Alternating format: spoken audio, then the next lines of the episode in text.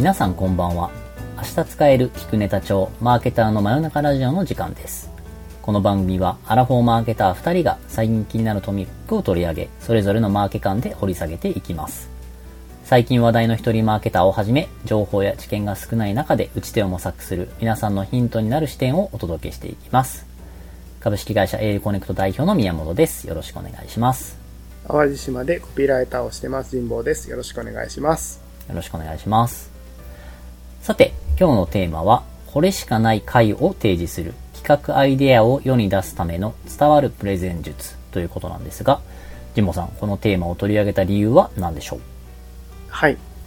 まああの作ったアイデアがううん、最初に世の中に出る瞬間ってうん、まあオンエアありますけど、まあオンエアの前にうん。プレゼンがあって、まあそこで承認されて世に出るわけですよね。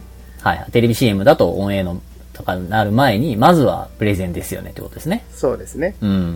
まあ、その前にあれですね社内プレゼンっていうのもあります、ね、あ、まあありますね。それもプレゼンっちゃプレゼンですね。そうそうそう。だから、ファーストプレゼン、社内プレゼンで、うんその後お客さんのプレゼンがあって、うんで、世の中に、えーオンエアという形でプレゼンされるわけですよね。確かに。うん。っていう中で、まあ、まあ最初に世の中に出るファーストステップ、セカンドステップのプレゼンって、まあ大大事なんですよね。うん。っていう、か、もう徹夜でいろんなアイデア考えても、ね、十何人っていうスタッフをうん。協力してもらって考えても、プレゼンとちったら全部おしまいじゃないですか。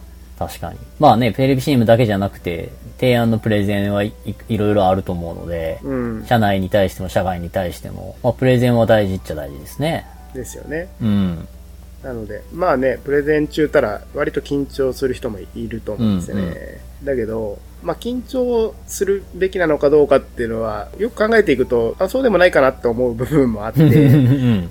そもそもプレゼンって何のためにするんだっけみたいなところって、うん。なんか、まあ自明すぎてあんまり教えられてない気もするんですよね。だから、まあ根本的なか問いに対して自分なりの考えを持っていくと、うん。うん。まあ、スタンスが決まってきて、あ、プレゼンってこのためにやるんだっていうのが決まると、やるべきことが明確になって、話すべきことが明確になっていくので、うん。結果、なんか緊張って何かわかんないものがいっぱいあるから緊張とかする、不安になったりするので、うん。結果的には多分緊張しない状態になっていくと思うんですようん。うね。ん。だから、まずそこをもう一回ちょっと改めてプレゼンを捉え直すっていうのって大事なんじゃないかなと思っている。なるほど。で、一、回この自分なりのスタイルができたら、ちっちゃなプレゼン、大きなプレゼン、いろいろありますけど、うん。人生あらゆる場面が割とプレゼンなので、うん。あらゆる場面の武器になっていくんですよね。うん。だから、この、まあ、自分なりのスタイルっていうのは、まあ、早めに確立すればするほどお得なんですよね。うん。なので、後回しにする必要性が全くないというか、うん。うん。早めに解決しとけば、とっても得をすると思うので、まあ、そこをちょっと考えてみませんかっていうところなんですけども、うんまあ、プレゼンは、まあ、営業マンが100人いたら、100通り営業スタイルがあるように、うん。当然人それぞれなので、だから、まあ、僕個人としてこう考えたよ、こう思ったよ、だからこうしてるよっていうことを今回お話をするので、まあ、誰かにはそのまま当てはまるだろうし、うん。まあ、誰かは、いや、それは全然違うとか、しっくりこないとかあるかもわからないんですけど、まあ、あくまでね、自分のスタイルを確立する際の参考として話すので、うん。大事なのは、プレゼンなんでやるんだっけっていうことを考えて、スタンスを決めましょうっていうことです。うん。で、その先で、えっ、と、僕はこう考えたよっていうのはあくまで、まあ、ヒントというか参考なので、うんうんうんそこは自分なりに考えてくださいっていうことでお話をしたいと思います。なるほど。はい。なので、まあ、本編別撮りしてますので、宮尾さんには収録で聞いていただきましたが、どんな点が明日使える聞くネタになりそうですか？そうですね。まあなんかさっき自分なりのスタイルっていう話はありましたけど、まあ、結構こう原則的な話なので、まあなんかここで聞いた話はプレゼンするときには、まあいつも全ての人が意識した方がいいことなんだろうなっていうふうに思います。で、まあ、結構できてないプレゼン多いんですよね。なんかこう、うん何かを話をしようとしているプレゼンってのが多くて、うん何のためなんだっけみたいなところが、結構多くって、まあ、特に、まあ、僕は代理店にいたこともあるんですけど、事業会社にいて、プレゼンを聞く側になったこととかもあって、うん。なちゃんとしてないプレゼン聞く方も大変なんですよね。なんか、うんどういう気持ちでこれを聞いたらいいんだろうみたいな、いつになったら答えは出てくるのかなみたいな感じとかで聞かないといけないので、なんかね、うんせっかくね、多くの人の時間を取ってプレゼンを聞いたり、プレゼンをするのであれば、うんやっぱりこう伝わるプレゼンをしてほしいなというふうに思うので、うん。今日、はあと、この後本編で話すようなことって、まあなんかこう、皆さんにとって、あなんかすごいシンプルなので、この前提でプレゼンを作っていくように考えてくれると、うん。こう基本的なプレゼンの流れが作りやすくなるんじゃないかなって思いましたね。うん。なんか、良くない、これプレゼンに限らず、うん。例えばホワイトペーパーとか営業資料とかも全部そうなんですけど、うん。良くないのって、自分がこう、文字を綴ることとか、うん話すことに割とアップアップしてしまって、うん。なんか自分、話し手が、送り手が、もう全体像をつかめてない状態。だから聞き手は当然つかめないっていう話で聞き手が聞きながら読みながらどう思うかっていうと、あこれ何の話なんだっけ？これ今日何のために集まったんだっけ？みたあいな。ね。そういう、なんか、そうワットな感じうになっていくみたいなことはよくありますよね。ありますね。うんまあ、そういう意味では、こう、20代とかビジネスマンなりたての人の前提として思った方がいいのことは、意外と伝えることって簡単じゃないんだなっていう。うん。なんかこう、同じこ何かを発すれば日本語で話しているので相手に伝わると思ってるけれども、お意外と自分の思ってることとうん。同じことを言っても相手に伝わらないことってすごくたくさんあって、うん。で、その伝わらないことによって、せっかくいい企画であっても、プレゼンの中身によって伝わらないともったいないと思うので、うんなので、なんか相手に伝える、まあね、マーケティングコミュにおけるコミュニケーションってすごく大事な領域で、これプレゼンだけじゃなくて、すべてのところにおいて影響すると思うので、うん。なので、そういう意味でもすごくいいでしょうね。そうですよね。うん。割とだから、まあ、プレゼンって言うけど、まあ、コミュニケーションでもあるので、そうですね。そういう意味で言うと、まあ、人生のほぼ全ての他者が関わる領域で、うん。まあ、必要になってくるそうですね。センス。すべてにおいて関わってくるだろうんうな。うん。それでは本編、ぜひ聞いてみてください。本編は約32分あります。途中で聞けなくなった時のためにも、ここでポッドキャストをフォローしておくと便利です。それでは行ってみましょう。さて、神保さんの今週のピックアップ。ごめん、もう一回いきます。変わった。え、緊張してる？緊張してる。プレゼンじゃないから。プレゼンじゃない緊張してる。何回もやってもう39回やってんのに。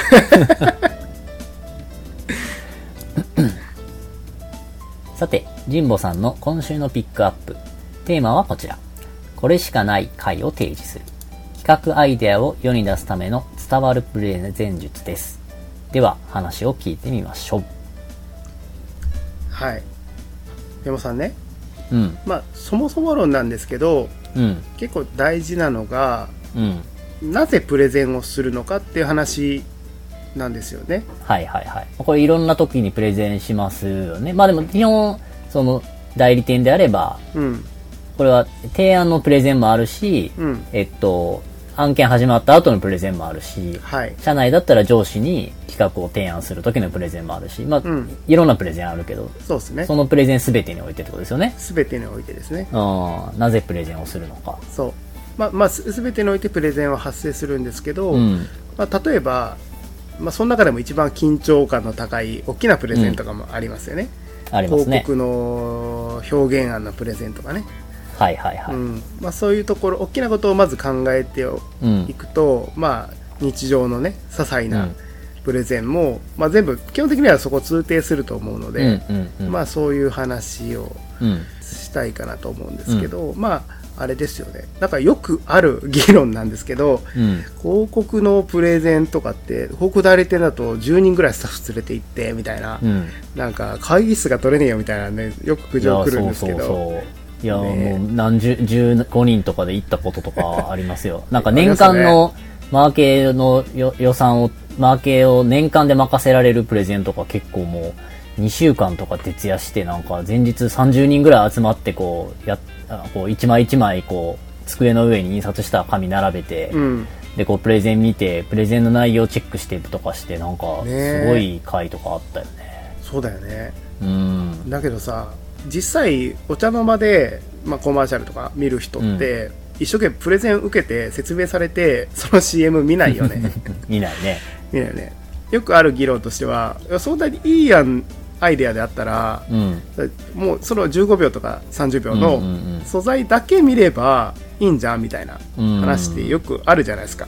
うんうんうん。だから多分ここを自分なりの解をもここの問いに対して自分なりの解を持つことがプレゼンのスタンスを決めることにつながっていくと思うんですよ。うーん、なるほどこ。こってんなぜプレゼンをするのかの回になりでこの回が決まるとプレゼンで何を話すかが決まってくるからなんですよね。うんうんでそれで言うと、まあ、確かにおっしゃる通りあのいい案であればプレゼンあいらいらなくて素材だけを見れば通ることはあると思うんですよ。うん。うんでその条件としてはその提案を依頼する側航空主とかが、イコールそのコマーシャルとかメッセージのターゲットである場合ですよね。ああ、はいはいはいうん。はい。この場合はね例えば女子高生の向けの商品でクライアントも女子高生が作ってて D2C で、うんうんで女子高生の ギャルたギャル社長に提案するみたいな、うんうんうん場合はもう企画アイデアだけメールで送ってもう端的に「うん分かる分からない」とかなんかいけてるいけてないで終わる話だと思うんですなるほどね。確かにそのテレビ CM の素材を見れば、うんターゲットだから、自分が共感しなけれたり買うものじゃなかったら意味がないから、うんターゲットが、とクライアントが一緒であれば、もうテレビ CM 見だけ見れば判断できるね。判断できますよね、うん。でまあそうじゃ それはそれで終わるんだけどうん。でそうじゃない場合っていうのはまあそうプレゼンを受ける側がターゲットとはずれてる場合なんですけどうん。まあほぼほぼそれですよねみたいな、まあ大体そうっすね。ね化粧品のマーケ担当意外と男性ばっかりだったりそうそうするから、ね。そうそうそう 男性3人のチームでこの化粧品のマーケやってんすね、みたいな。いやマジでそうですよね。だから、例えば 女性、びっくりする20代女性向けのシャンプーのチーム、全員男性だったりするよね。する。びっでくりする。提案する、あの、代理店側、まあ、電通の真っ黒い人とかも、全員男性だったりするよね。ターゲットゼロやん、みたいな。うん。あるよね。だから、化粧品、普通のことやけど、化粧品会社の人って化粧するわけじゃないのに、ずっと女性の化粧のこと考えてるんやな、とかって思うと、そうそう。へえーと思うよね。そうなんだよね。ういん。や、それまあ別に悪いことじゃないとは思っていて、うん例えば、えーっと、アイシャドウが生まれた時の、えー80年代ぐらいかな、小野田隆夫さんが書いた揺れる眼差しとか、うんあとは、えーっと、綺麗なお姉さん好きですかっていう、あの、うんパナソニックビューティーの90何年ぐらいのコピーとか、あれはいいよね。なんかその女性じゃ書けない視点なんですよね。男性視点じゃないですか。揺れる眼差しで言うと、見つめられる男性側の視点だし、はいはいはい。綺麗なお姉さんは好きですかって女性コピーライター絶対書けないから、みたいな確。ちちょっと今ね、綺麗なお姉さんは好きですかってコピー、ちょっと炎上する可能性はあるもんね。あるよね。そういうね、風潮あるよね。だから確かに92年ぐらいのああの時代だったらドンピシャだったし、であの時の空気感だと良かったし男性コピーライター書いて、本当に良かった。あれね弟目線なんだよね本当ね。なんか最近お姉ちゃんがさ色気づいちゃってさそんな目誰が見るんだよみたいな。そんな顔 誰が見るんだよつって。であのパッと切り替わってデートシーンのうん。水野真紀さん。はいはいはい。全盛期ですよもう綺麗なね。で綺麗なお姉さん好きですかって言われるともうはいって言わざるを得ないみたいな。好きですってね。言わざるを得ない。そうそうそう。男性としてはやっぱね、そうはいって思うよね。だからまあその企画に男性が入ること自体が NG っていうわけではないんだけど、でも、まあ、あまりにも男性多すぎだろうっていうのがあってでも、うん。まあ、今はそこはまあ多少解消されているとはいえ、うんま。あ、でも現実的には多分男性の方が多いですよねうん。なのでじゃあ男性が7割ぐらいで女性が3割ぐらいの中で女性20代女性向けのシャンプーのクリエイティブ判断するとなった時に例えばね、うんその人たちがあ自分的にこの企画がグッとくるかどうかっていう基準で判断したらまあとんでもないことになるじゃないですか、ターゲット違うからね。そうそうそう。無理よね。そう。っていう思考実験ですよこれはね。確かに。っていうことを実際その、うん。あの、え DNA の時にエニカの授業企画を南波さんに持っていった時に、うんあの、南波さんが、えこんなだ、人に車を貸すサービスなんて誰が、絶対こんなの流行らないわよ。やる人いないわよって言ったらしいのね。で、それに対してその時の事業責任者が言った一言が、うんあなたターゲットじゃないんで、その事業責任者はあれだね事業責任者として言うべきことを超ちゃんと言ってるよねちゃんと言ってる。そう。うん惚れちゃうわだから違う、わからないですよねっていう話をしたっていう。まあ、うんそりゃそうだよねって。でも、本来やっぱそう、マーケットとしてはそうすべきよね。南波さんっていうのさんですよね南波智子さん、そうです。自分の感覚で決めて。でもそれで通してるからね、そのことによって。うん素晴らやっぱ、うん、大事だと思う。自分が企画でグッとするかどうかで選んだら、あダメっていうのは、そうだよねそうだなって思う。うん。多分その時に事業部長がうって押し黙ったらもう事業ごと潰れてたよねそう、そう、うんゴーされなかった可能性はあると思そうだよねう。うん。だからまあそこなんですよね。プレゼンでやるべきことって何を話すべきかって、まあ、そこでもうなんかすごいしょうもないことでプレゼンってアイデアって死んでしまうので、うん。そこのしょうもないことをなるべく排除するためにうん。話す。前段ですよね。前提意識を整えるっていうことをやる。うん。アイデア評価者のね。だから今回あなたたちは そのターゲットではない。まずそこの確認ですよね、で今回のターゲットはこの人です。なんとか花子さんです、まあ花子さんって言ったらもう急に60代ぐらいの イメージなんだけど。でまあその人は、えー、と20代だと Z 世代だとするとどのような価値観を持っていてで思春期にどんな社会環境で育ってうん。でスマホはどんなあったかなかったかとか、うん大きな災害あったかなかったかとか、不景気だったとかね就職氷河期だったとかね、そういう彼ら彼女の思春,、まあ、思春期がその人の価値観を大きく形成するので、そこをまずはおさらいをします、うん。で、まあ、直近も大事だから直うん近その人たちはどういう状況に置かれているのか、っていうこと。この2点を確認する。うん。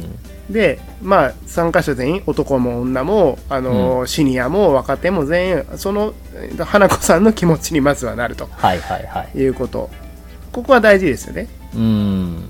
で、まあ、その前提意識を整えた上で、えー具体的な提案に入るなるほどなるほど。ここは大事なんですよねうん。で最初にそのオリエン よくあるのってなんか予見の整理みたいなのが最初にやってオリエンをバーッと話して、オリエン資料まあまあ長いですから、うん、オリエン資料を1ページ2ページとかにサマリーにしてこうでしたよねっていう、はいはいはい。ありますね。よくありますよねでよく、うんあの代理店が要件の整理って言うけどこんな要件の整理とかいらないってよく事業部の事業会社の人からあのなんていうの愚痴をよく僕は聞いてたんだけど いろいろ友達がいたからはいはいはい。まあ確かに。にそうだなと思っていて自分たちが話したことをサマリにしてえあの話されてもまあはいはいまあはいって話なんで知ってるみたいな。そうそそうなので、えっとまあ、僕は意識的にやってるのは、まうん。まあ、こうでしたよねは踏まえつつもプラス自分の解釈を足してう。うん。解釈も足した話を プラスアルファの予見の整理として話す。ことによって相手も周りとしての建設的な姿勢とか感じてくれるかもしれないし、まあ、知的生産性も感じられるんでちょっと話が前に進んでるわ。この人たちに相談してちゃんとねあの視点を足してくれたなっていうのも、んもうその段階で感じてもらえるしであとはここれからこの人たちの話提案の方向性って、あこっちに行くんだねっていうのがなんとなくわかるので、その前提で、えー話を聞いてもらえるっていうのもあるので、はいはいはい。必ず自分たちの解釈を足して予見の確認をするっていうのが、えー大事だと思ってます。ああ、確かに。 something new がそこにはあるもんね。そうそうそう。これ大事ですね。こういうのがないと、なんか紙でね、提案書配ってると、みんなもう最初の5ページぐらいパパパパッとこう、もうみ読み飛ばす人いるもんね。いるよね。目の前でやんなよと思うけどさ、もうあからさまになんか最初の要件の整理とかもうその辺見ずに、うんいやいや前提の確認をしたいからここは読んでほしいんですけどね、と思ってるけども一番最初、最後の方のもう、い なんていうか、肝のとこしか見見ない人とかもいるもんね。いるよね。1対1のプレゼンでもいるんだよね、そういう人。やめてほしいんだけど。そう。で、ぜそでさ、前提が合ってるなら別にいいけど、うんそういう人に限って前提が合ってなかったりとかするから、うん。ちょちょちょちょってなるよね。なるんだよ。うん、ある。大事ですね。前提の情報の確認。まあ、前提の確認は大事というか、うん。基本的にそこです。もう前提の確認の場なんですよ。なるほど。っていうことなんで、プレゼンは何が大事かというとそこです。で、あとは、うん。そこからアイデアの説明に入るんですけど、うん。アイデアはもうすでに解を持ってるって前提ですよ。いいアイデアだっていう前提で言ったら、もうあとプレゼンでやるべきことはそんなにないんですよね。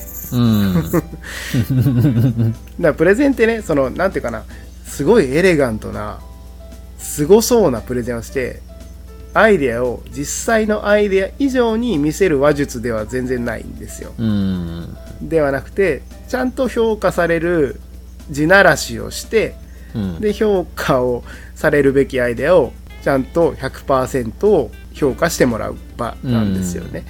だから地ならしが終わったら、あとは、あの、アイデアを立たせるだけなんで、ステージうに。ん。まあ、もう語るべきことを淡々と話す、紹介すれば良いですとうん。いうところで、まあ、ここで、まあ、あまあ、あえてパフォーマンス的な感じのことで、一個だけ気にするとすれば、うん。男性も女性もそうなんですけど、まあ、なるべく、まあ、声上ずらずに、低めのボイストーンで話す方が聞きやすいですし、うんあと、自分の話してる提案内容に確信がある感じ、印象が与えられるので、まあ、日本人って割とね、声が上ずりやすいらしいんだけど、うん。だから、ここだけは、まあ、意識した方がいいでしょうというところですね。なるほどね。なんだけど、まあなんか最近はさ、なんかオンラインでね、プレゼントか提案も多いけど、うん、昔は本当にリアルにこうプレゼン、うんなんか20人、クライアントが5人いて、代理店15人いてさ、うん、うん。で、プロジェクターでこう画面映して、で、こう、あの、ププロジェクターのこう前に進むみたいなボタン、スイッチ持ってさ、うんうん目の前でこうプレゼンするみたいなことを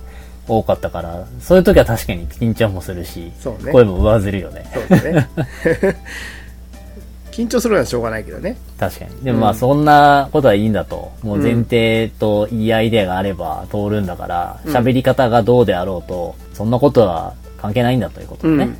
うん、まあだからその緊張しちゃうのはなんでかっていうとなんでプレゼンするかが自分の中で決まってないからだと思うんだよねうん。だからめっちゃ上手に話そうとするから緊張するんであってうん。もうプレゼンで話すべきことはここなんですよ前提を整えることなんですとうん。であとはもう淡々と話せばいいのであるということが割り切れればもう緊張する必要がないじゃないですか、はいはいはいはい。うん、だからまあそこかなと思いますねう。うんんじゃあ話す？プレゼンですよね、うんあの本番のプレゼンでは、うん。えー何を話せばいいのかっていうとその、まあ、よくねコピーとかもなんかよ読む人がいるんだけどうん。書いてあることを読んだら、まあ、書いてあるじゃんって話なんで、うんうんうん だからアイデアそのものを話すんじゃなくて、うんこの提案してるアイデアの裏側にあるこのアイデアが成立する仕組みっていうところをうん。語るっていうことが大事だと思うんですよね。それは例えばまあ分かりやすい受け手がどういう前提意識を持っていてそこに対してこう言ったら当たり前すぎて刺さらないけど、うんうん。このような入り口から差し込むと刺さるよねとか、うん。まあ、そういうこととあるいはみんなが持ってるものを持ちたくないみたいな心理作用があるとすればそういう心理作用に働かせて買わせるんだとかね、うん。なんかそういうん。メカニズムの話とかあるいはコピーで言うとレトリックの話ですね。韻を踏むことでこういう作用があるんだ。必然性を生むんだとか、えー印象をつかめるのだとか例えばあれまリズミカルにして前向きな気持ちをえー前向きっていう言葉を使わずに伝えるんだとかなんかそういうレトリカルな仕組みとか、まあ、そういうあの裏の話を話すっていうのがプうん。レゼンで話すべきことですと。なるほど。まあ確かに、そこにプレゼンを聞いている人はターゲットではないので、うん。ターゲットの人がどういう風に感じるかとかっていうのも説明をしないと想像できない可能性もあるもんね。そうですね。うん。うん。だから前提でこのターゲットでこういうことを思ってる人は、こういうことで響くんですっていう。まあこれも地ならしというか、うん。こう、で、まあそのアイデアを聞いたときに、あ、なるほど、それはこのターゲットに刺さりそうだねって思う前提情報を渡していくってことだね。そうですね。うん。あとはまあ、ここも、ちょっとさじ加減は難しいんですけど、企画書に大事なことの、まあ、そのメカニズムの部分の一番大事なことは書かないっうん。ていう作戦もあると思っていて、うん。すごい深いことを口頭で言われた場合、人は、なんかその、話してる人は、なんか自分、なんかすごく深いことを考えてるって 想像することがあるんですよね。うんだからそれこそこは演出だしテクニックなところだから、まあ、今回の話はちょっとずれるかもわからない。けども、まあ、そういうテクニックもありますよね。うん。確かに。うんだから、まあ、言いたいことは一つで、あの、うん裏のメカニズムを話しましょうっていうことですね。アイデアそのものではなくて。うん。もうね、あの、僕のプレゼン論はシンプルなんで、以上なんですよね。以上なんで、結論はね、プレゼンに失敗とか成功とかってないんですよ。はいはいはい。プレゼンの前に決まってるんで、うん。もうアイデアを。作り上げた段階で、成功失敗が決まってるんで、はいはいはいはい。だからそもそも緊張するとかって意味わかんないって話なんですよね。うーん。うん。そうか。だから逆にプレゼンがうまくいかなかったっていうのではなく、企画がうまくいってなかったねっていうふうに反省した方がいいってことだね。そうそうそうそうまくいかなかった時に。反省するポイントが違うってことだね。うん。うん。なんかすっごいいい回って、すごいシンプルなので、うんプ。レゼンもしやすいんですよね、すごい。うん。すごいしやすいし、なんか、うん、普通に、まあそういう意味もあってせ失敗絶対しないはずなんですけど、うん。僕もあの若手の頃によく売りたくもない新聞社の企画を売らされたりとかしたんですけどまあそういうので言うともう自分自身も意味がわからない企画書を客に提案するんですよね。それは辛いね。そうそう表紙めくった1ページ目背景時価そうそうなんとかの時効の折なんとかで検証ますます検証のことでございますみたいな、えさて、えーなんとかの経済なんとかシンジウムが始まりけ日本経済もこうなるかと思いますがいかがお過ごしでしょうか？みたいなところから始まって。ー、なんだそれ。すごいんですよ。社説から始まるんですよ。1ページ目が。えー、プレゼンやのに。どうプレゼンするよって話なんですか？っていつも思いながらそう言ってましたけど、えー。でもよく、あの、会プレゼン資料の最初に会社概要書いてある会社あるじゃないですか。3、4ページ。で、あいて、あの、提案するときに、じゃあ、あの、提案します。まず4ページめくってくださいとかつって。いるのが最初の4ページはみたいな。会社概要書いているので飛ばしていただいてみたいなことがよくあって、えだったらなくていいんちゃうかって思うことはよくあったね。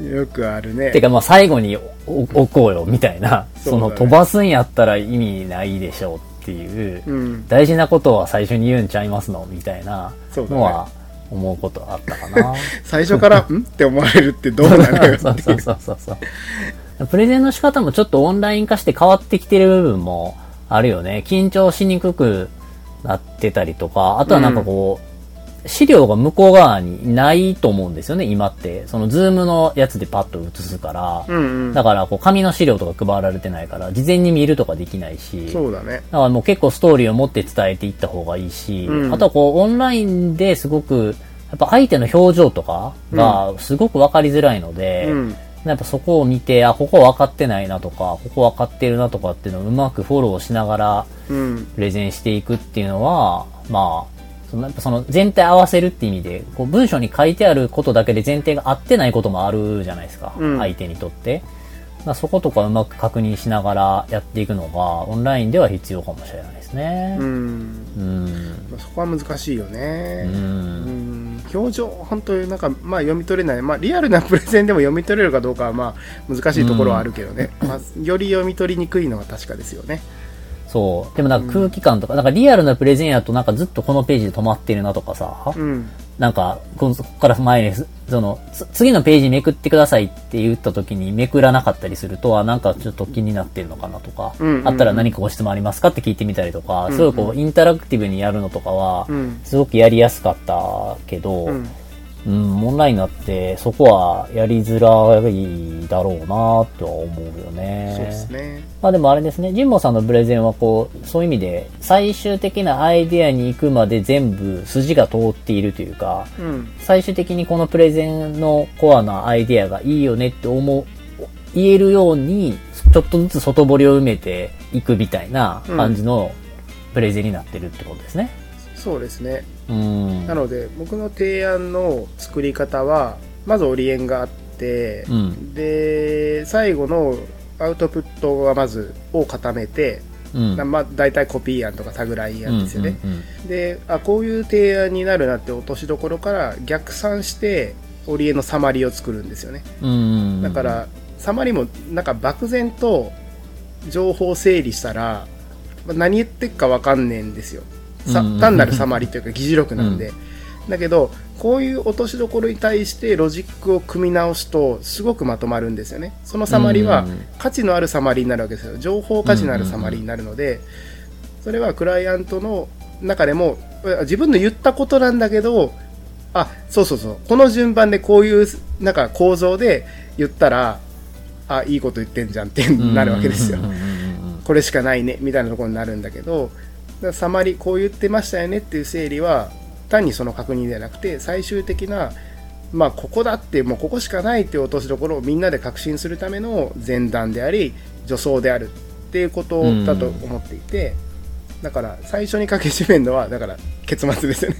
その結末に向けてどんな気持ちを作っていくのかっていうのを、まずは最初の予見の確認からやっていくっていうことをうんやりますね。うん。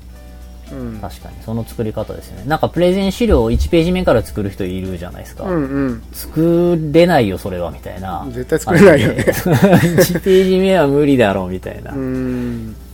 僕もプレゼンとか講演資料とか作るときも、その、まずはページ構成、うん全体像を作って、で、まあ最終的にこれを言いたくて、こういう順番で伝えていくから、うんじゃあ、その全体像ができてから前半作れるな、みたいな。うんうん。感じ。やっぱ、うん。後半の方が、だい、だい、なんていうかな、その、つ伝えたいコアのことを言う。で、その前提情報を、まあ、前段で伝えていくっていう流れになるので、うん。うん。なんで、まあ、後ろからできていく部分はありますね。そうですプレゼンね。の作り方として。うん。で、まあ、聞いてる方もそういうストーリーがないと、聞いてられないもんね。なんか、ぶつ切りの、なんか、最初に1個目これ、さっきのね、背景何々時効のご挨拶とかされてもさ、そうだよ。みたいな。なんか、代理店のプレゼンだと、なんか、せっかく調べたからっつって、グラフを100個も200個も並べて、前段のマーケのプレゼンして、その後クリエイティブに落とすとかやるんだけど、まあ、自分がどんだけ頭いいか知らないけど、100個も200個もグラフを覚えてねえよっていう話じゃないですか。うだから、必ずもう1個だけ、僕は基本的には使いますね。シンボリックなグラフ1個だけ使う。でもうここが一種、一種です。ん。うんうんいや、それでいいんだよね。っていうか、うんうん。なんで100個も言う必要があるのか、貧乏症なのかな、あれって。まあだから、プレゼンを履き違えてるよね。そういう意味でねうん。ねプレゼンっていうものは、こので企画でいいよねっていうものを通すべきものであっても、前段とかさ、うん。そその役に立ってるならばいいけど、うん。役に立ってないんだったら、本当なんか、大学と学生の発表会みたいになってるもんね。ねこんなことを調べましたみたいなうんのは別にいらないもんね。なんか、プロの場において、その自分たちの汗のかいた量のアピールって、まず、全くいらないじゃないですか。うん。割とそこ大事なんだよね。でも広告代理店ってところ、あの中間マジ取ってる業態だから大事なのかもしれないけど、多分今は客求めてないんだよ、それ。うん昔は求めてたかもしれないけど、うんまあね、自分たちと同じような仕事して自分よりも給料もらいやがってボケとかって思われてるから、お前たちも汗かけとかって思われてた節はあるかもわからないけど、うん今はそんなことはない、給料も下がってるし、うんみたいな ところで言うと、もっともっとシンプルにやった方がいいと思うん。やっぱストーリーが繋がってるかどうかは大事で、う。うん。なんかそれがずれてると、あらって思うよね。なんかそれはいろんなパターンある。あの、前段のストーリーめっちゃ良くて、うん。いや、御社の課題これですっていう、おーそれよくいい感じでまとまってるな、これ解決できたらめっちゃいいやんって思うのに、アイデアがちょっと、全然その解決になってないみたいな感じで、いやいや、残念やな、みたいな感じのところもあるし、ん。なんかアイデアはななんか良さげやのに、前段の前提条件の話が微妙やから、なんか伝わらないみたいなこともある。まあでもやっぱ相手が良かったら、うんクライアントが分かってたら前提条件はね、結局すり合わせやからさ、うん。すり合わせなくても前提条件さえ合ってりゃ、まあそもそもすり合わせいらないからね。うん。アイデアさえ出せば通るから、うん。まあそういう意味ではそうね。やっぱまあいい企画であるかどうかがまずは一番で、うん。あとはもうそこへの前提条件のすり合わせさえできるならば、うん。もうそれ以外はいらないって感じだよね。ですよね。うん。前提とか、マジで数枚でいいと思うんだよね、だから。そうだね、少なければ少ない方がいいようね。ん。そうで大すよ。きい企業の方が、なんか、トヨタも A31 枚でまとめなさいって言って、あうんのプレゼンでなんか大量の報告とかしちゃダメなので、A31 枚で全部まとめてくださいってうんうん言われて、その A31 枚にいかに必要な情報を詰めるのかってことを問われるし。アマゾンとかな？アメリどっかの GAFA の企業もアマゾンかワード1枚しかダメとかっていう会社もあるし、うんうん。あとはねなんかたくさん入っていることが大事なことではないので、そうだよね。うん、いかにストーリーを持ってまとめられるかっていうところが大事だと思うけどな、うん。逆になんかたくさん言いたいことを言わなきゃいけないんだったらもしかしたらアイデアが正しくないのかもしれないよねそうだね。そんだけ説明しないと納得できないっていうアイデアはどうなんだってそうだよね思う。な、本当に言いやると、本当にもう、まあ、見せたら大体もう、あ、いいねで終終わるんだよね。うんうんうんだから、基本的には、なんか、その、いいねを99%を100%にするうん儀式のお膳立てっていうことなんで、なんかそんなに方、気負わなくていいと思うしまずいいねを作ることが大事だし、みたいなところだね。だからプレゼンは失敗がないんだけど、まあ、あるとすればとかやっちゃいけないのはあってうん。あのまずあれだね。提案慣れしてない印象を与えるのは良くないよね。さすがにね。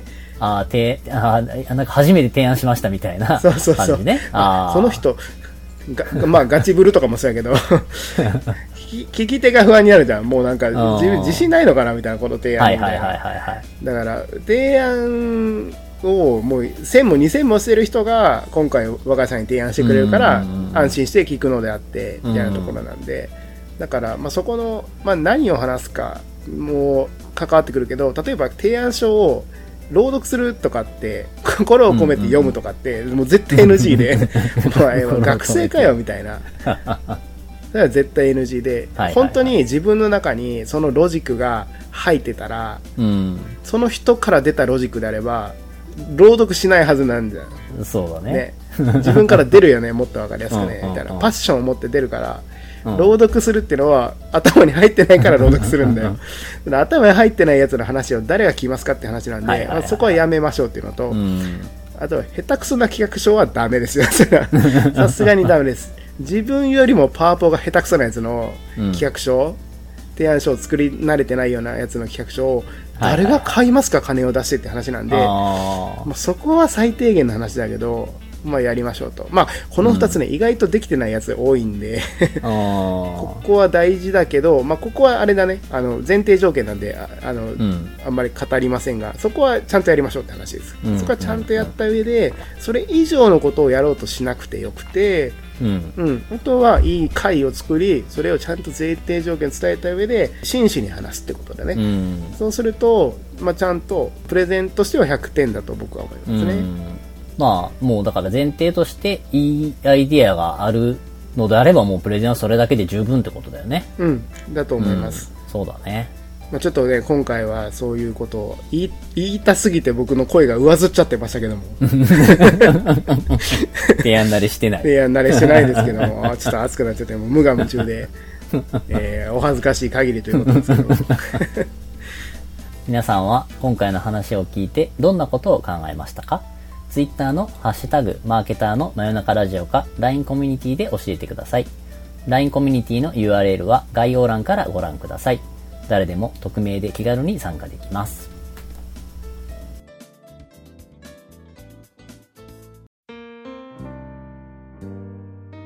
さて、今週の明日使える聞くネタ帳マーケターの真夜中ラジオもそろそろ締めのお時間となります。あの、宮本さんね、うん。まあ、今回の話で、まあ、プレゼンって別にその、なんていうかな、パフォーマンスじゃないですよと。うんうんじゃなくて一番大事なのは解を示すことなんです、うんうんっていう話をしたと思うんですけど、うん。はい。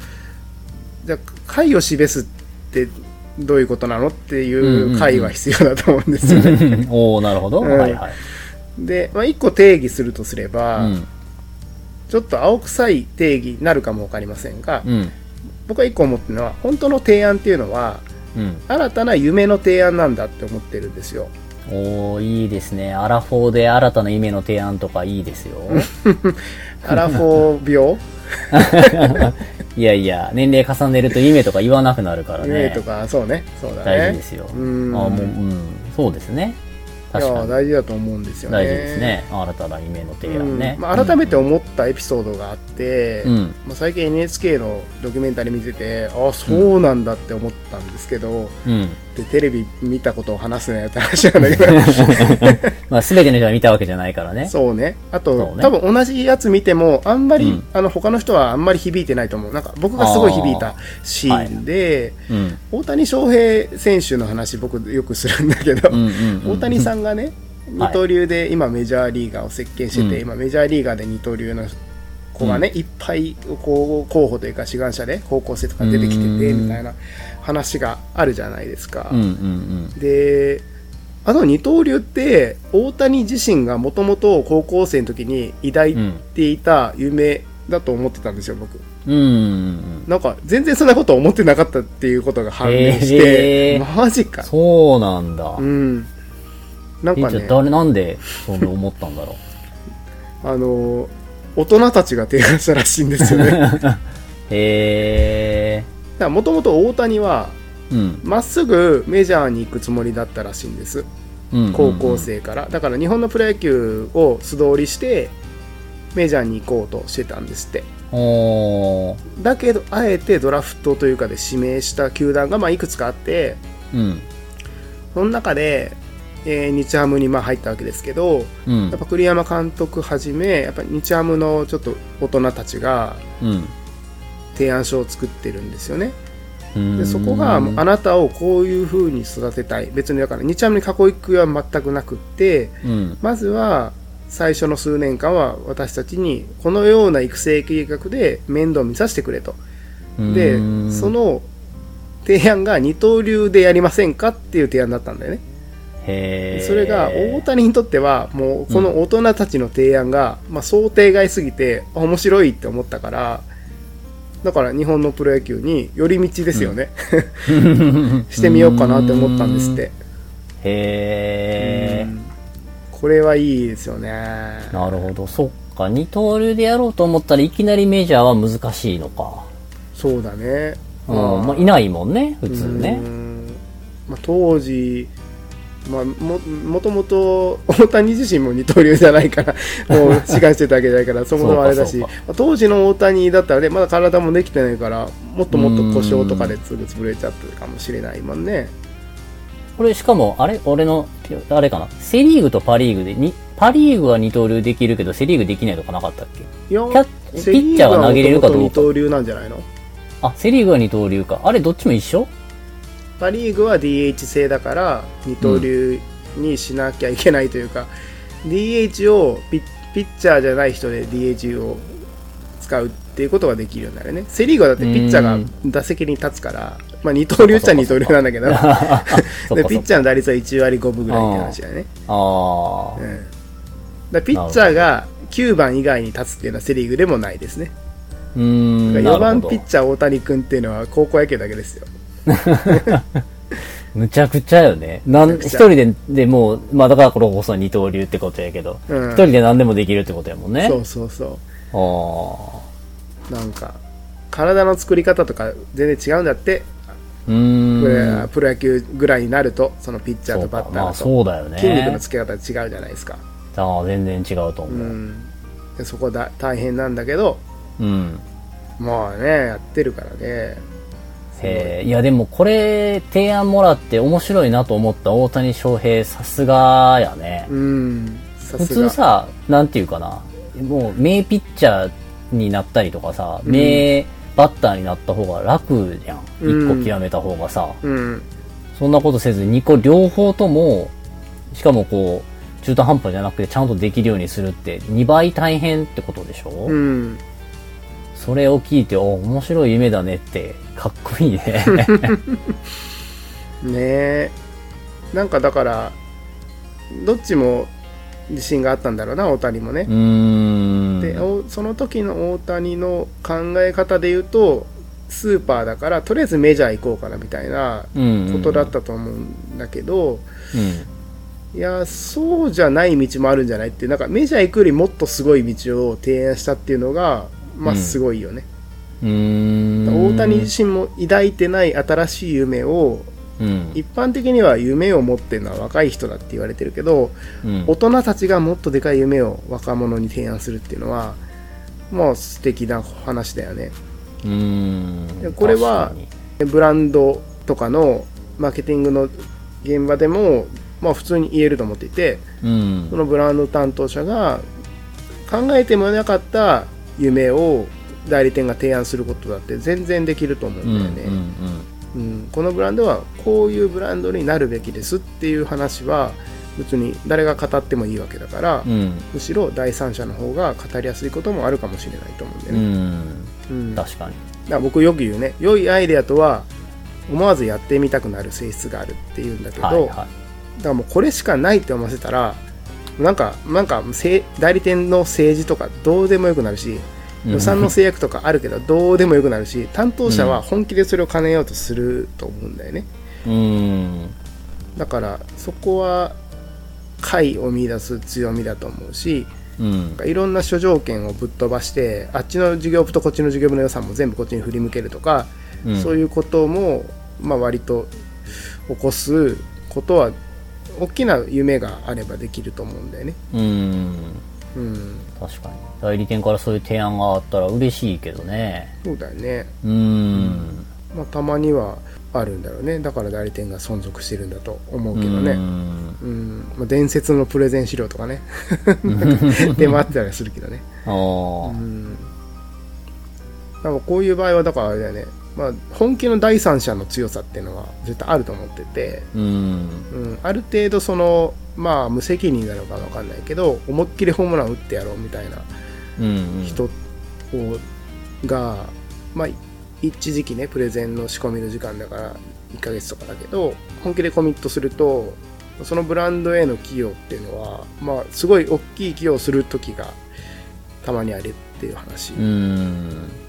からその人は多分第三者だけど本人たち以上に考えてくれてるかもしれないうんので、だからそういう場合ってそのアイデアはもうこれしかないってアイデアにこう一個にこう集約していくわけなんでね、うん。いろんな諸条件とか、まあ、ターゲットインサイトはこうで社会文脈はこうでとかっていうのを全部折り合わせていった時にああここしかないって一点を見つける作業なんでうんなんかね提案は一案提案に、まあ、必然になるんですよね。うん。だから代理店ってよくなんか3案出すとかね、うん。まあ、デフォルトになってるけどでもそれってさなんかあんま考えてないから3案。に なるしで相手はねなんか3案から選ばなきゃいけないっていううん負荷がかかるっていうことをあんまり考えてないねそれサービスだと思ってるけど、それサービスじゃないから負荷を相手に委ねてるわけだからと思うんだよね。うん。でよくなんか聞くけどいやクライアントもさなんか3つぐらい出さないと選べないし決められないからさとかって言うんだけどそれ本当に確認したの？って話なんだよね。なんか相手の判断力をなんか軽く見積もってんじゃねえの？みたいなうん。もっとお互い尊敬し合いましょうよみたいな話。別に一まあ素案、晴らしい一案があればもう一発で決まるよね、うん、一発で決まると思うけどね。まあ逆に3つ比較しないといけない時はなんかこうそういう比較もないと決められない時よな。なんか迷う時は全然3つとか10個とか僕も普通に出すけど、でも例えば最初のファーストプレゼントとかはで大体 What to say をまず提案するじゃないですか、うん。でその先 How to say は、まあ、How to say なんて無限に提案できるからうんうん。うーんもうそれはそれで全然いいし多分あらゆる可能性の中から落としどころを探るっていう作業もフェーズでは必要なんだけど、うん。で最初の 1, 一案目ここだっていう方向性を見見出すのって多分本気でやったら1個だと思うんだよね。うん。本気で本気で煮詰めていった時に2個も3個もこれしかないっていう案が出るはずがないと思うんですよ。うん。だから、まあ、これしかないは決まってて表現が提案されるっていうのを依頼されたらそれはいいよ。タレントなんで1つ、ん。インフルエンサー1つとか コピーがっつり1つとかでもいいと思うんだけど、まあそまあ、そうそうじゃなくてまず What to say 決めましょうっていう提案、まあ大体そうだと思うんでそのファーストプレゼンの時は、まあなんかい一案で自信持って出していいと思うんだよね。うん。ただまあ見せ方だと思うけどその1案が不安なんだったら What to say は1案にしてその How to say を3つ出してもいいと思うんだけど、はいはいはいはい。その What to say を3案出すのは絶対におかしいからさっていう話で、うんうんこれしかないって出してるのに、えっとじゃあ次は B 案でみたいなのっておかしいじゃんね 論理的に矛盾してるじゃんっていうのがあるので相手もね自分たちが迷ってなくてもうこれしかないと思ってるのに B 案 C 案を出すことによってなんか迷ってる風な印象を与えてしまうっていうのがうん。あると思うから、もう本当にこれしかないと思ってるんだったらもうこれしかないで出すべきだと僕は思っていて、うん。ということかな、まあ、それであまり不都合ないんだよね実際。最近。まあ、5ハ年ぐらい、ットゥーセイはそうだね。うん。一案。てか、ハットセイを複数案ってことは前提自体も複数あるから、うんプレゼントしてちょっと成立しづらいよね。そうそうなんかこう、この一案になる上の前提がこう、こういう前提に置けばこの一案だし、うんこういう前提に置けばこの一案だしっていう話になるから、ちょっうんとなんか、プレゼントしたら難しいよね。そうなんだよね、うん。だからままずそこまでねこん今回のプレゼンってまずどこどこなんでしたっけ？っていうはいのがね。はいはいはい。そうね。そうね。確かに確かに。うんそこの確認からした方がいいよね、まずはね。こ。の What to say はこれは確かなんですね。ここは変わんないですよね、うん。であれば How to say なので、えーいくつか出します。っていいと思うし、いやそもそもここの前提が疑わしいのではっていう話であればその前提をもう一回考えてみましょう。って話だと思うし、でそこまで議論ができれば別にそのなんか用意どんで競合プレでとかって話にもあんまならないと思うんだよね。うん。そっちの方が建設的だし多分お互い割いたリソースに対してちゃんと対価が得られる関係性になっていくと思うので、全然そっちの方が建設的だし、まあ、今っぽいかなとは思いますよと 確かいうところでに。はい。だからあれっすよねとりあえず3案ってもうアイデアを提案するっていう作業自体が思考停止っていう すごいかっこ悪いというか本末転倒な状況なので そろそろ考え直した方がいいよねっていう話ですよねなるほど。うんじゃあもうあれですね、このラジオ聞いてる人はもうとりあえず3案では言わないと。うんてか3ってなんやねんっていう話ですね。3ってなんやねんっていう話ですよ2でもなく4でもなく3なのは、提案に3、なんていうかな、その、あね、論点をまとめるときにさ、ポイントが3つあってっていうときには3はわかるけどさ、うん提案は1個でしょっていうことですね。そうだうね、ん。さあ僕は極端であの基本的には1案なんだけどうん。あバリエーション出すときは10案ぐらい出します、ああ、極端やね。うん、だって分かんないんだもらもうんそういうフェーズであるってことだよね。もう How to say とかはうん別にもうどのパターンでもたくさん作れるし、うん。まああとはもうクライアントの感覚ですみたいになると、もう大量に出す方がいいもんね。そうそう。うん。だから What to say は絶対値を決める作業なんだけど、うん。How to say はどっちかというと相対値の中で最適解を探っていくという作業なので、そこは自分じゃ分かんないじゃん。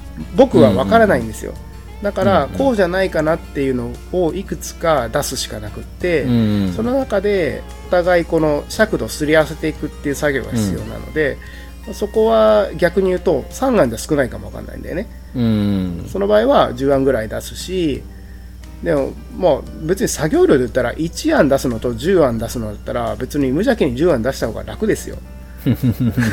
考え詰めてここしかない1案を見つける方がよっぽどよっぽど難しいので、うん。うん、だから全然10案出すのはいいし、まあね、汗かいた感はそら10案の方がうん感じてもらえるかもしれないけど、すごい楽なんだよね、それ。出すのは。まあね、コピーのね、練習とかで1000個書いてこいとか言われたりするみたいなもんやもんね。うん。たくさん出すのはまあできるよねっていう。たくさん出すのは全然できる。うん。でそっからこれしかないなって選んでいくのが大変なんだけど、うん。だからそこ一緒にクライアントとやってくれるんだったら、まあ、こっちは楽なんだよ逆に言うとね、うんうんうんうん楽だけど、まあ、ハウトゥーセだとそうした方が早いからやることがうん。たまにありますねっていう感じかな。まあでもそこまでクライアントがね、別にコピーの専門家じゃなかったりもするから、うん。いいのいけるんやったら一発の方がいいよね。そうだね。選ぶ手間はないもんね。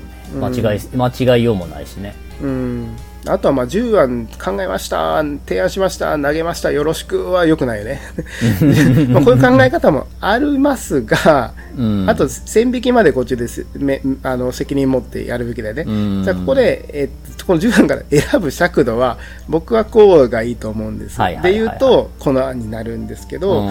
どうですか？まで言うと、うんそうですねとか。いやこういう尺度でもあるんじゃないかな、で言うとうん。こっちとかって話にもなるし、うん。うん、なんかそこだよね、確かうん、とかっていう、ま、やっぱりコミュニケーションだと思いますね、うんに。ですね。うんなるほど。明日使える聞くネタ帳マーケターの真夜中ラジオではマーケティングに役立つ情報を毎週配信していきます。ポッドキャストをフォローするとマーケターとしての知見が毎週溜まっていくのでぜひフォローしてみてください。ではまた来週の土曜日、ポッドキャストでお会いしましょう。さよなら。さようなら